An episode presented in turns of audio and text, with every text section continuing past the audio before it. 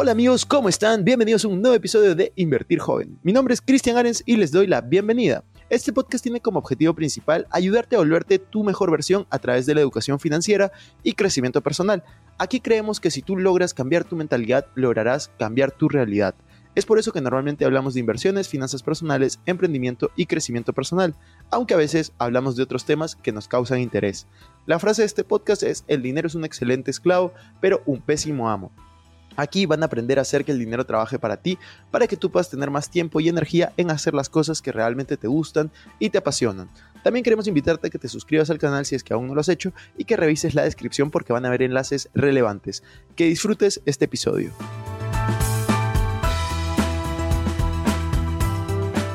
Hola amigos, ¿cómo están? Bienvenidos a un nuevo episodio de Invertir Joven. Hoy estoy muy feliz, muy emocionado. De hecho, este es un episodio especial porque hemos venido a, grabar no en el estudio, sino al restaurante de mi amigo. Así que con ustedes les quiero presentar al gran Renato Kanashiro. ¿Cómo estás, Renato? ¿Qué tal, Cristian? Nada, emocionado también porque, bueno, me contaste que es primera vez de que vienen, o sea, que salen del estudio. Eh, me siento un poco privilegiado también, ¿no? Eh, nada, feliz porque de hecho siempre me gusta contar un poco nuestra historia, cómo empezamos, ¿no? Y si podemos ayudar a alguien eh, con la experiencia que podamos contar, chévere, ¿no? Bienvenido sea. Sí, es la primera vez que estamos grabando en un restaurante, Renato. De hecho, este es uno de mis restaurantes favoritos. Así que, y es tuyo, así que me gustaría primero que cuentes un poco tus inicios, porque yo, ¿hace cuántos años nos conocemos? Diez años. Ya como diez años. Claro, 2014. Más o menos. A mí me sorprendía mucho porque desde que te conocí, tú siempre tenías esas ganas de emprender, de salir adelante, de hecho, eh, tuviste, tuviste un hijo súper joven. Sí, sí, sí. Entonces, cuéntanos un poco cómo fue, cómo fue esa historia eh, desde, no sé, a los cuántos años te volviste papá, cómo decidiste emprender y cómo empezaste antes de hablar de Shisen. Claro, eh, bueno, em, yo me volví papá a los 18 años. de hecho, creo que salí del colegio, fueron 10 meses que estuve, como que 10 meses sabáticos, y ahí me volví papá. No, o sea, así de violenta fue la, la historia. Em, claro, yo cuando me entero que voy a ser papá, obviamente lo primero que hago es buscar trabajo porque en ese momento no trabajaba. De hecho, recién estaba como decidiendo qué hacer, ¿no? Con mi vida. Entonces, yo empecé en un restaurante por mi casa, en una cafetería. Para ese entonces yo no sabía literalmente ni freír un huevo. Em, y empecé lavando platos y haciendo jugos, ¿no? Es la historia que siempre cuento. Y de hecho, yo le pedí al administrador, me acuerdo que cuando me, me entrevistó le dije, méteme en donde sea, menos en la cocina. Porque para ese entonces yo con la cocina no tenía ningún tipo de relación, ¿no? Entonces, estuve ahí como seis meses y para esto mi socio Coco, él ya estaba trabajando en un restaurante Nikkei. Tenía poco tiempo, pero ya estaba ahí. Entonces, yo a los seis meses empecé a sentirme estancado, ¿no? Porque al final hacía lo mismo, lavaba platos, hacía jugos, por ahí aprendí a hacer café y, eso, pero no, salía de ese, círculo, ¿no? Entonces yo hablé con Coco y le dije, sería bueno que por ahí puedas darme una mano y me ayudes a, entrar a, a, trabajar, por ahí que aprendo algo, que no sé qué, ¿no? Para esto a Coco yo lo conozco hace muchos años, él es de mi promoción de colegio, somos de promoción 2008 y siempre hemos parado juntos, ¿no? Hemos sido muy amigos desde pequeños. Entonces yo le pedí que me dé una mano y él al toque, ¿no? Me dijo, ya voy a ver qué puedo hacer y me consiguió la entrevista. Eh, me entrevistaron, logré entrar a trabajar ahí sin tener ningún tipo de experiencia en, en, comida Nikkei ni en sushi, ¿no? De hecho entré con mucho miedo justamente por eso, porque yo no sabía hacer nada. Entonces eh, fue bien retador para mí, ¿no? Eh, ahí estuve trabajando como tres años, se pasó súper rápido de hecho, a la par estaba estudiando también, ¿no? Yo estudié, eh, mi primera carrera es administración de hoteles y restaurantes. Luego, bueno, a la par trabajaba y todo, y ahí fue donde empecé a darme cuenta de que me gustaba el tema de la cocina, el servicio, ¿no? Me gustaba mucho, ¿sabes qué?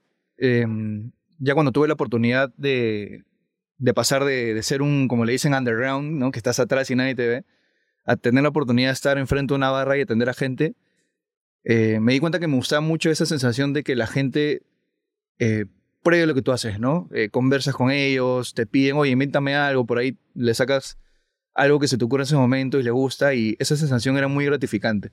Entonces, también llevaba cursos de cocina en la carrera, entonces todo como que al final engranó, ¿no? Engranó y, y, y hizo que, que terminara desarrollando este gusto por el tema de la cocina, los restaurantes.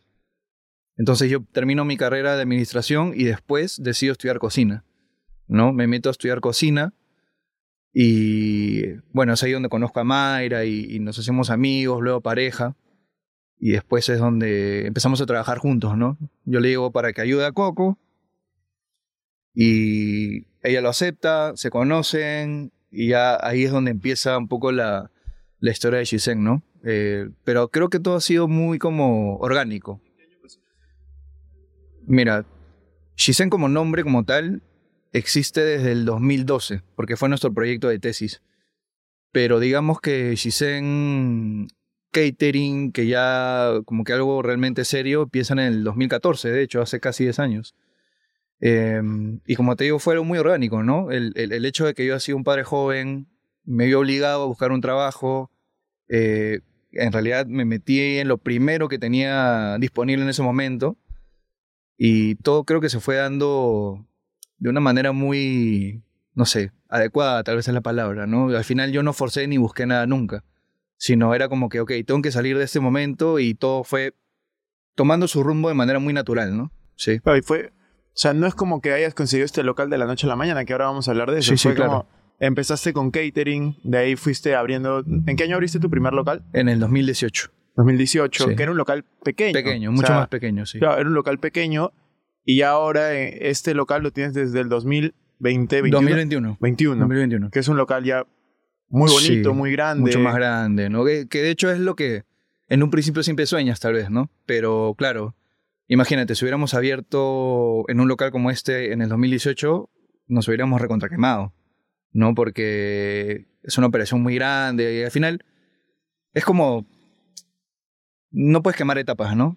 Entonces vamos de a pocos, pequeños, y ahí vamos creciendo y eh, así fue, ¿no? ¿Qué aprendizaje te llevas de, de ser padre joven? ¿Qué crees que fue lo que más te sirvió? Yo creo que me enseñó a ser muy disciplinado. Em, porque, claro, cuando yo, a mis 18 años, yo salí del colegio, todavía no sabía qué, qué iba a estudiar. De hecho, primero quería estudiar, em, ¿cómo se llama? Arquitectura de interiores. Y ahí fui a una charla incluso y ahí me, me enteré de que hay muchas amanecidas y dije, ah, no, no hay forma. Y aparte mucha matemática, yo soy malo para las matemáticas. Em, entonces, me enseñó mucho a ser disciplinado porque, como te decía, no tenía nada claro. Entonces, al tener que buscar algo, un sustento claramente, eh, para mí, para que en ese momento iba a ser mi futuro hijo, eh, me enseñó a que pues tenía que trabajar porque ahora ya no era solo yo, ¿no? Sino ya una pequeña persona iba, iba a depender de mí. Y obviamente tuve la ayuda de mis padres, gracias a, gracias a Dios. ¿Qué te dijeron nunca- tus papás? Cuando a los 18 Mira. fuiste y le dijiste voy a ser papá. No me dijeron nada, ¿ya? Pero yo creo que su, sus expresiones, ¿no? Su, su mensaje corporal era, era obvio, ¿no? Su mensaje no verbal, mejor dicho. Eh, bueno, yo me entero que voy a ser padre. Yo me acuerdo clarito, clarito que fui a hablar con mi papá. Mi mamá todavía no había llegado al trabajo. Fui a hablar con mi papá. No le dije nada, solamente me senté en, la cama, me puse a llorar y le hice esto. Y me dijo, ¿está embarazada? Dije sí. Ok, no le digas nada a tu mamá, yo le voy a decir. Eso fue lo que me dijo. Y al rato llega mi mamá, yo estaba en la computadora, me acuerdo, no sé, tratando de asimilar eh, la noticia. Y bueno, llega mi mamá, mi papá se mete a la cocina a hablar con mi mamá. Eh, Recuerdo ese momento como si fuera ayer. Y luego veo que mi mamá se mete al baño, llorando, obviamente. Eh, y luego mi mamá no me habló por como dos días, dos, tres días. Ya después se acercó a mí, hablamos, lloramos, nos abrazamos, nos dijimos algunas cosas, eh, pero ella en ningún momento, bueno, ellos, ni mi mamá ni mi papá en ningún momento, o sea, me cerraron la puerta o, me dijeron, no sé, te vas de la casa o algo así, ¿no? Creo que fue todo, todo lo contrario y si al día de hoy estoy aquí, es gran, en gran parte gracias al apoyo que hasta el día de hoy me dan, ¿no? Porque hasta el día de hoy me, me siguen apoyando porque ellos quieren hacerlo. Entonces eso me da mucha tranquilidad. Y creo que a lo largo de estos ya casi 14 años de, de que me convertí en padre, he desarrollado mucho el tema de la disciplina y la responsabilidad sobre todo, ¿no? Y tratar de ser precavido en algunas cosas, ¿no? Yo soy muy precavido, siempre trato de no abrumarme con el futuro, pero sí pensar en qué puede pasar mañana, ¿no? Y yo tengo que tener ciertas cosas para poder cumplir con mis obligaciones, ¿no? Y creo que eso es algo que, que he aprendido con los años, ¿no? Buenísimo. Y cuéntanos ahora un poco acerca de los socios en Shisen, o sea, los que, los que están en la operación el día a día son, son tres, ¿cierto?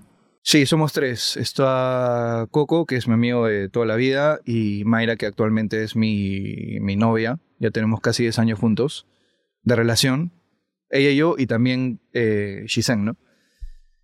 Eh, ahorita ya, digamos que tenemos papeles un poco más definidos, ¿no? Igual, a ver, siempre hacemos de todo un poco, ¿no? Nunca hay como que, ok, tú te encaras de esto específicamente, tú de esto, no, es, es imposible, creo que, siendo emprendedor, ¿no? Em, pero, por ejemplo, cuando nosotros recién abrimos, o mejor dicho, cuando estábamos en el catering, claro, ahí hacíamos todo porque éramos los tres, por ahí un ayudante más, pero nosotros no comíamos toda la chamba.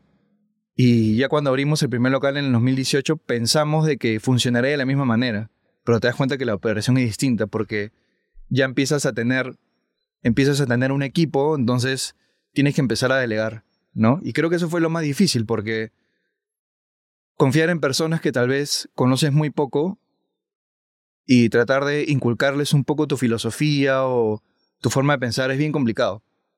Porque no todo el mundo se adapta o no todo el mundo lo recibe de la mejor manera. Pero creo que hemos tenido la suerte, gran suerte diría yo, de encontrar o cruzarnos con las personas adecuadas. Porque el equipo que empezó con nosotros yo lo tengo acá todavía. Hace seis años trabajando conmigo. Y parece que todavía quieren quedarse. Entonces, creo que hemos hecho un buen trabajo por ese lado, ¿no? Y bueno, volviendo un poco a, a cómo era cuando recién abrimos, las funciones estaban muy dispersas, hacía, tratamos de hacer de todo un poco. De ahí nos dimos cuenta de que tal vez uno era bueno en ciertas cosas, otro en otras cosas, y es ahí donde empezamos a como a dirigir nuestra, nuestras tareas, ¿no?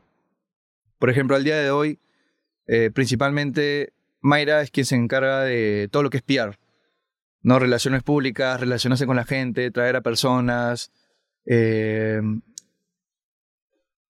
es como, no sé, es como el, el, trabajo que se hace un poco fuera, ¿no?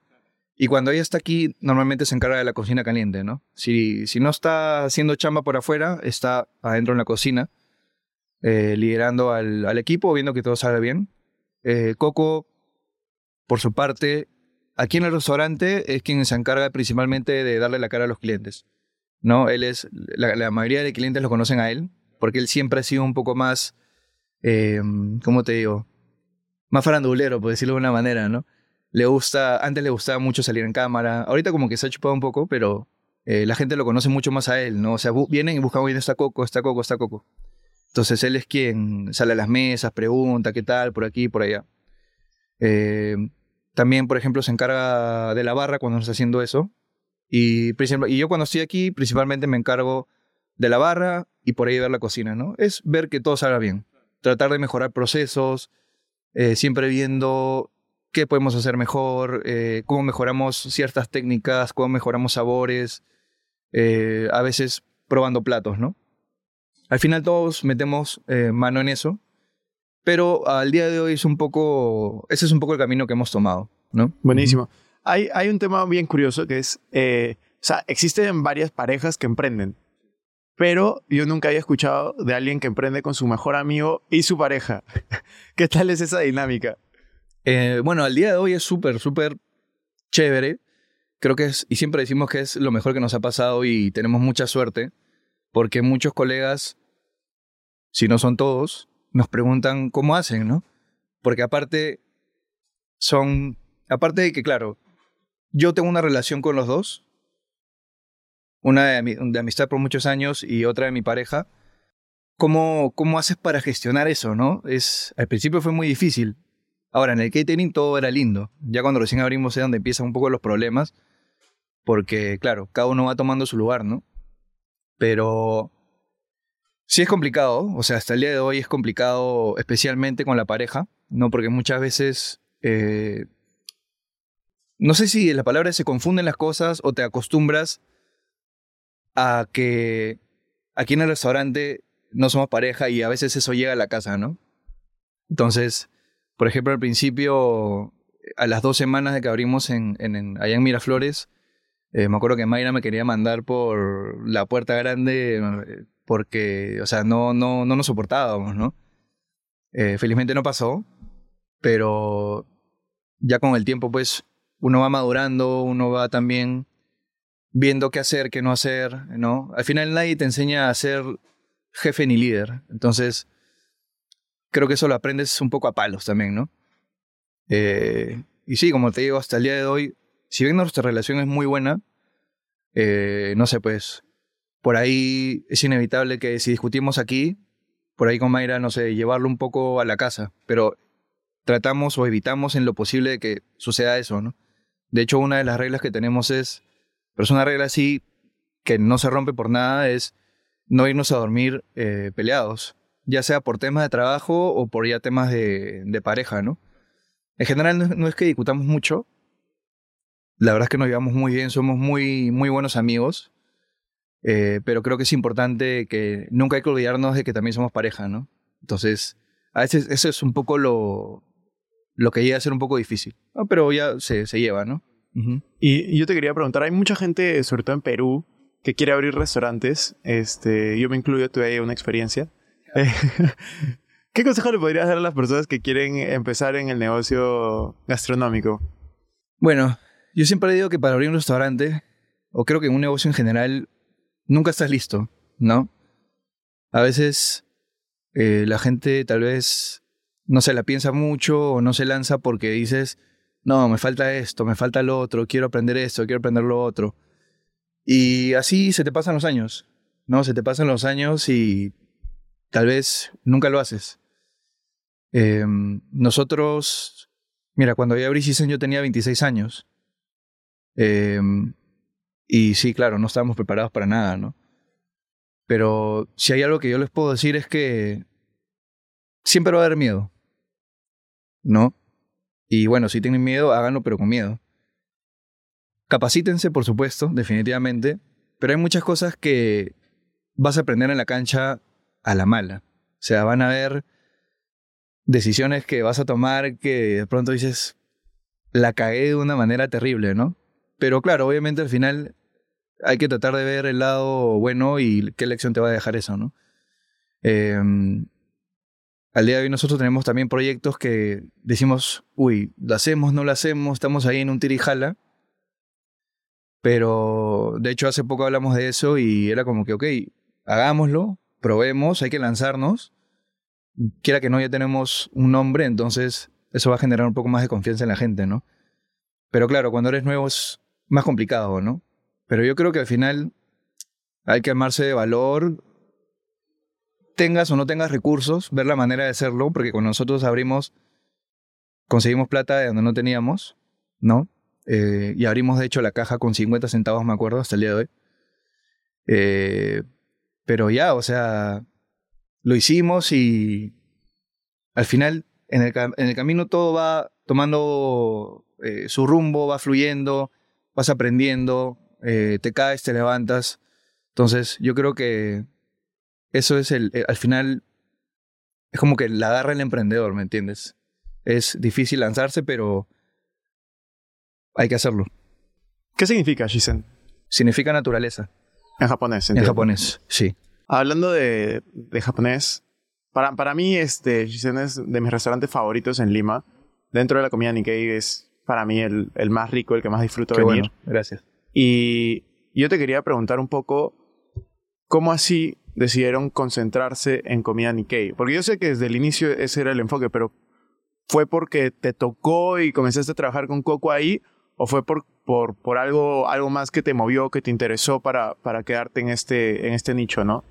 Bueno, a título personal, eh, sí fue porque es en lo que me inicié y ahí me quedé.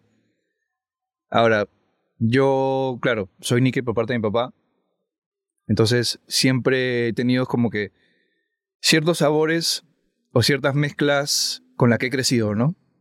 Eso creo que ha ayudado mucho a facilitar el tema del desarrollo creativo, el desarrollo de sabores. Pero, claro, ha sido, como te digo, a título personal, fue porque yo inicié en esto, decidí quedarme en esto, me gustó mucho, ¿no? Llegó un punto en el que realmente me, me gustó. Y bueno, por el lado de Coco, por ejemplo, él siempre está ligado a la cocina, a diferencia de mí, igual que Mayra.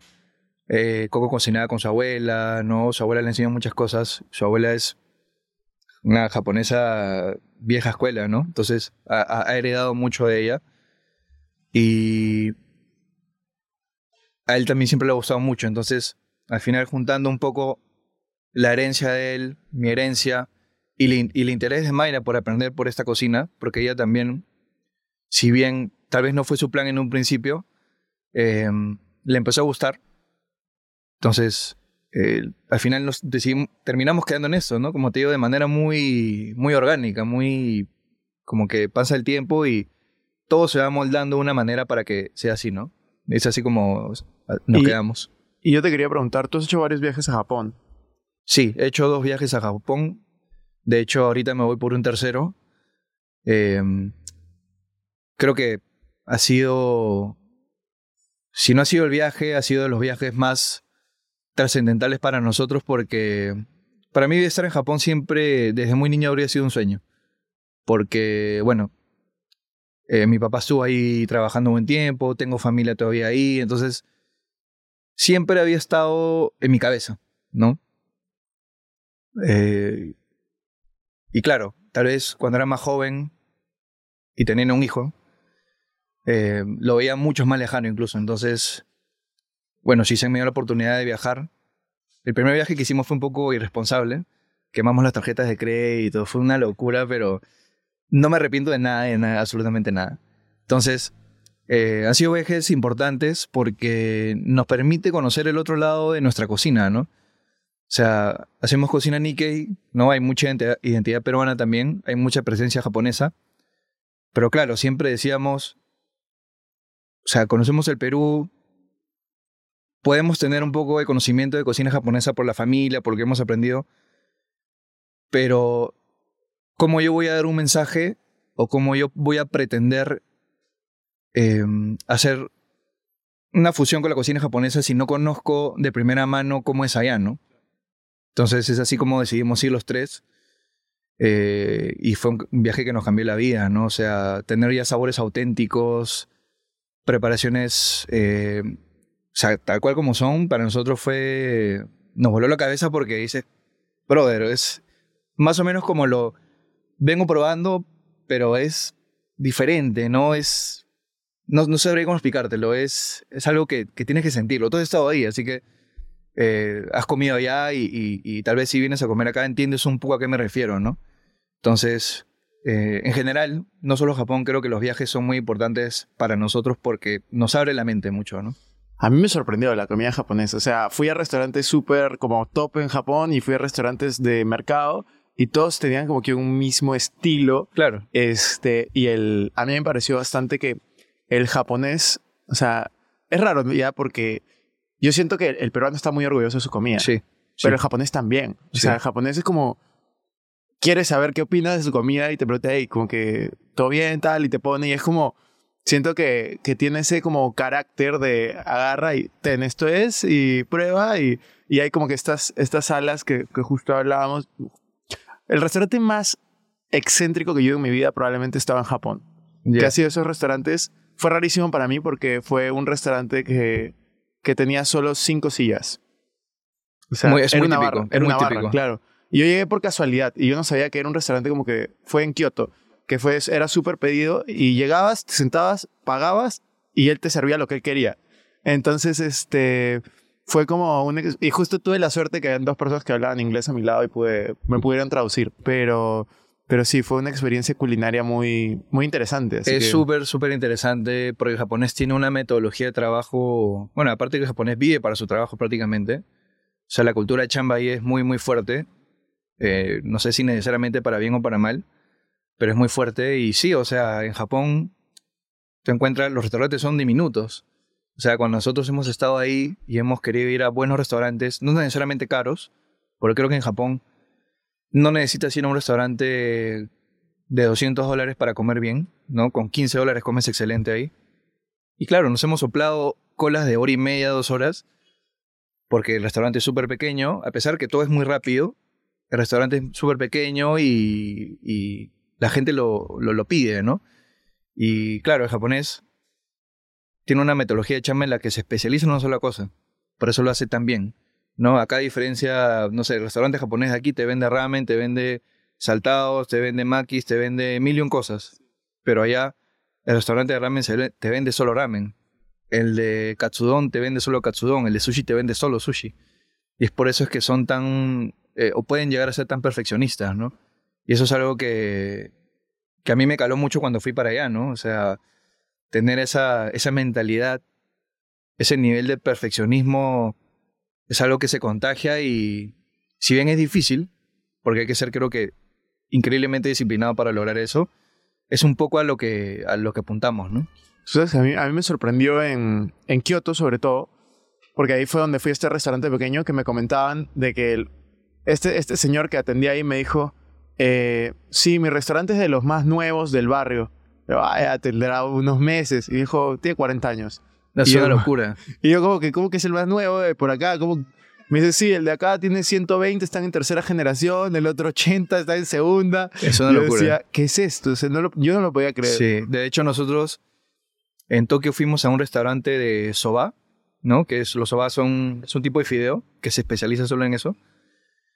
Y el restaurante tenía, o tiene mejor dicho, porque se ha abierto, si no me equivoco, 230 y pico años. Eran nueve generaciones de cocineros. De ahí fuimos a otro que vendía okonomiyaki, que tenía 85 años. Es una locura, o sea, eso es generacional y, como te digo, el japonés vive para, para su trabajo, para su negocio, ¿no? Es, sí. es una locura. Sí, sí, sí, yo, yo, yo opiné lo mismo. Así que Shisen para 200 ah, años. imagínate.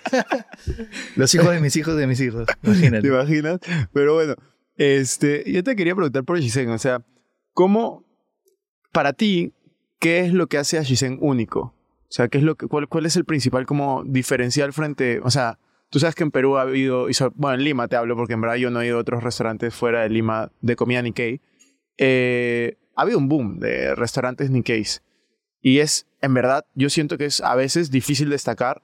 Yo siento que Shisen sí lo ha hecho. O sea, cuando yo pongo top of mind de restaurantes Nikkeis, yo tengo tres, cuatro, o sea, yo soy un fan de la comida, tengo tres, cuatro. Para mí, Shisen es está dentro de mi top. Entonces, ¿qué, ¿qué, crees que han hecho o qué crees que es único que ha permitido que Shisen destaque? Mm, mira, cuando nosotros abrimos, no abrimos con la intención de decir o diciendo quiero destacar o quiero ser uno de los mejores o quiero estar en alguna lista ni nada de eso, ¿no? Simplemente nos juntamos, tres amigos, a cocinar, a hacer lo que nos gustaba y tratar de que la gente le guste. Eh, cuando nosotros abrimos, en un principio siempre decíamos, y de hecho hasta ahora lo decimos, nosotros queremos cocinar lo que a nosotros nos guste comer. De hecho, nosotros siempre comemos aquí cada cierto tiempo. Número uno, porque nos gusta, y número dos, porque obviamente hay que ver cómo está saliendo todo, ¿no? Eh, pero no sé, yo creo que todo ha sido muy orgánico, ¿no? Em, a veces surgen las ideas de, de los platos, o sea, el, el, tema de la, creatividad creo que ha sido muy importante, porque siempre también decíamos, oye, pero ¿por qué no mezclamos esto con esto? ¿Por qué no hacemos esto con esto? Y eran fórmulas que resultaban al final, a la gente le gustaba y, y, creo que veían ahí un poco el diferenciador, ¿no? Y aparte también nosotros, desde el principio de que estamos en el catering, siempre hemos tratado de destacar el tema del producto. Eh, yo creo que al día de hoy, si hay algo que nos diferencia de verdad y la gente lo ve, porque nos lo dicen, es el nivel de producto que estamos obteniendo ahorita, ¿no? Coco, quien es quien se está encargando principalmente de eso ya hace como año y medio seguramente, empezó como que, oye, me gustaría tener esto, algún día podremos lograrlo, que no sé qué, que esto, que lo otro. Empezó como que algo así, ¿no? Conversando, sería chévere tener tal y tal cosa. Al día de hoy se ha logrado. Eh, estamos logrando trabajar con caletas directamente de pescadores, un producto que nunca habíamos tenido ni nunca habíamos probado. Y de hecho, ese bicho se nos metió una vez que volvimos de Japón, porque Japón tiene un nivel de producto tan alto y tan bien mapeado porque conocen las temporadas de absolutamente todo. Eh, y dijimos, ¿por qué no se ha logrado tener eso aquí? ¿No? Y si bien, claro, o sea, nosotros tal vez hacemos mezclas un poco diferentes, un poco locas, a la gente le gusta y tal vez por eso nos buscan también. Eh, creo que el producto ha sido un factor muy importante para, para que nos diferencien, ¿no? Eh, Ahorita estamos trabajando con la Universidad Cayetano, estamos trabajando con científicos directamente, ¿no? Que nos ayudan al tema de investigación. Estamos ya hace cerca de un año venimos recolectando eh, ciertas cosas o ciertas piezas de los pescados que nos llegan, ¿no? Eso se, se empaca y se congela y luego vienen a recoger cada 15 días, si no me equivoco, y lo llevan a un laboratorio para analizarlo. Y de acuerdo a eso, poder ir sacando el tema de estacionalidad, cuando el pescado tiene más o menos grasa, por qué, eh, si es de más arriba del Perú, si es de la parte sur. Entonces, hay un tema bien interesante de investigación e importante, creo yo, que se está haciendo, pero no con el fin de decir, ah, no, yo hice esto, ¿no? Sino más que nada para nosotros. Nosotros queremos hacerlo porque nos interesa mucho y sí, definitivamente le va a servir a las generaciones eh, que vengan. esperamos que así sea ¿no? Que toda esa información que se recopila eh, sirva para que más adelante a los nuevos cocineros eh, tengan información mucho más clara, ¿no? Y creo que al día de hoy, como te digo, el producto es algo que nos está diferenciando mucho. Sí. Buenísimo. La última pregunta que tengo de esta parte, y ya de ahí pasamos a las preguntas cortas finales, es algo que se me viene a la mente y es ¿Cómo hiciste al inicio que Shisen sea rentable? Porque hay mucha gente que entra a la industria de restaurantes y no sabe la parte de... Se van a perder un montón de tiempo. Entonces, es una pregunta que tengo que hacerte. Sí, yo sé. Y me río porque yo no sé quién te ha dicho que Shisen es rentable. Mira, Shisen funciona el día de hoy. Paga sus cuentas y todo. Pero nosotros sabemos y tenemos claro que Shisen no nos va a dar dinero, porque el costo es alto. ¿no? Tener el producto que tenemos cuesta y cuesta carísimo. Em, obviamente podría cobrar más por eso, ¿no? Pero tal vez eso va a reducir la, cantidad de gente que lo aprecie o que esté dispuesta a pagar por ello, ¿no? Eh, cuando nosotros abrimos, realmente nunca supimos si era rentable, ¿sabes? Porque nosotros somos cocineros si bien llevábamos la administración, eh, era todo muy desordenado, ¿no? Mira, con decirte que para viajar a Japón, te cuento algo rápido, no teníamos efectivo y necesitamos llevar efectivo. Metimos una tarjeta de crédito al POS y retiramos ese efectivo. Eran como 8 mil soles. Dijimos, oye, ¿por qué nadie hace esto? Si es tan fácil obtener efectivo. Claro, obviamente después nos cayó la SUNAT y todo un chongazo, pero bueno, lección aprendida. Pero sí, o sea, a ver, si bien Shisen obviamente es un negocio, tiene que ser rentable, nosotros sabemos de que Shisen para nosotros, más que un negocio rentable o algo que nos vaya a dar dinero, es una gran ventana. O sea, yo no, como te digo, no buscamos que Shisen nos dé la tranquilidad económica porque sabemos que va a tomar tiempo. No te, voy, no te digo que no va a ser así porque la idea es que sí lo sea, por supuesto, pero va a tomar mucho tiempo. Pero yo creo que es una ventana muy importante para poder hacer otras cosas, ¿no? Y de hecho eso es algo que estamos planeando ya eh, para este año, hacer otro tipo de conceptos que sí nos generen más rentabilidad, nos den más caja, nos den un poco más tranquilidad. También eh, abrir en el extranjero, ¿no? Creo que eso va a ser importante.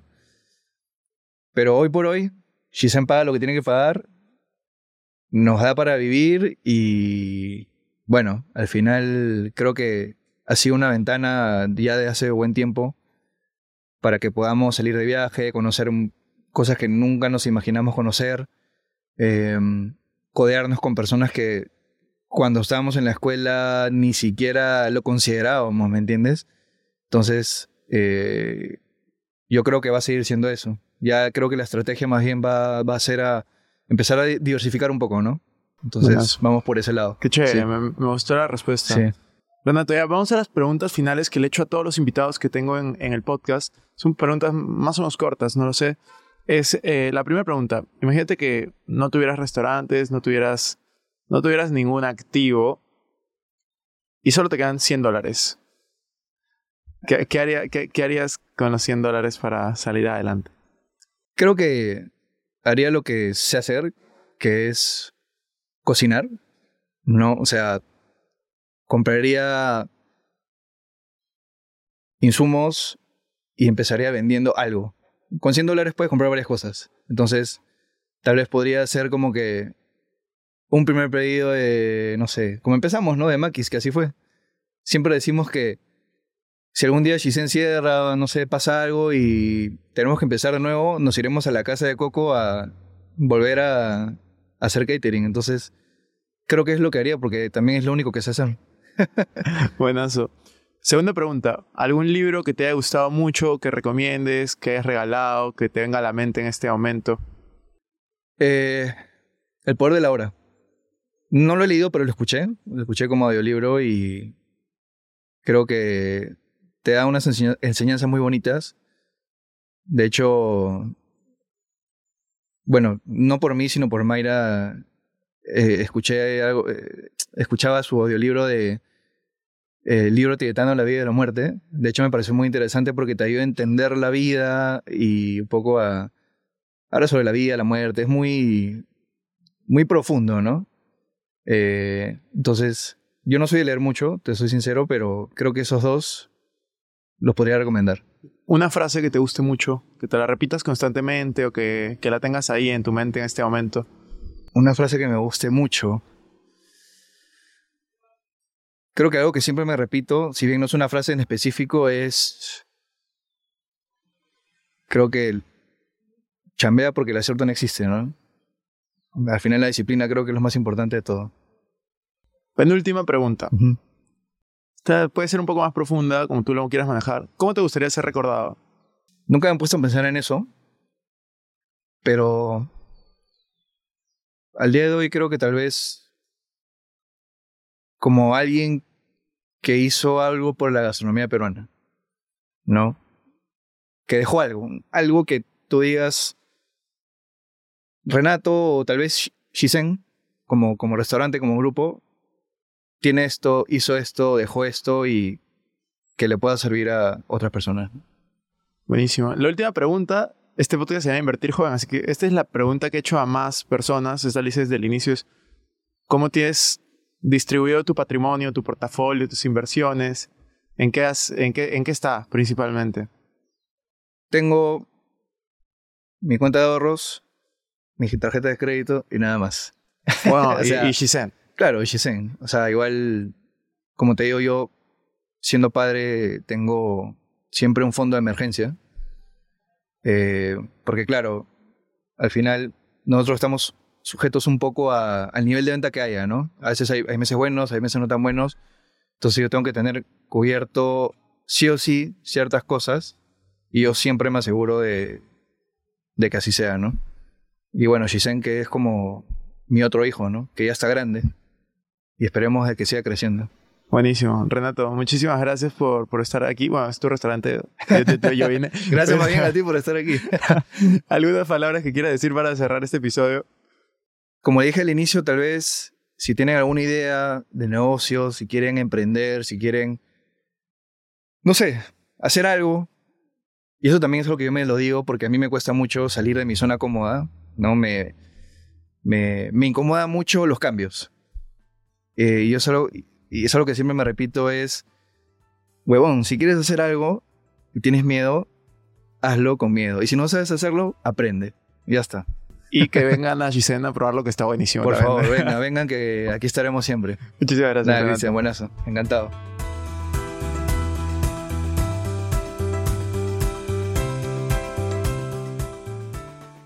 Bueno amigos, eso fue todo por este episodio. No me quiero ir sin antes invitarte a que te suscribas a mi canal de YouTube. Me puedes encontrar como Christian Arens. En la descripción van a encontrar los links para estar conectados en mis demás redes sociales también. No se olviden de visitar nuestra página web invertirjoven.com, donde van a encontrar información de finanzas personales, inversiones y emprendimiento. También nuestra web arenschristian.com, donde encontrarán información de mis conferencias, libros y cursos. Recuerda que si te gustó este episodio, sería genial que te suscribas, dejes un review con 5 estrellas y compartas el episodio para poder ayudar a más personas. Gracias por estar aquí conmigo. Es hasta la próxima semana y recuerda que la frase de este programa es, el dinero es un excelente esclavo, pero un pésimo amo. Chao, chao.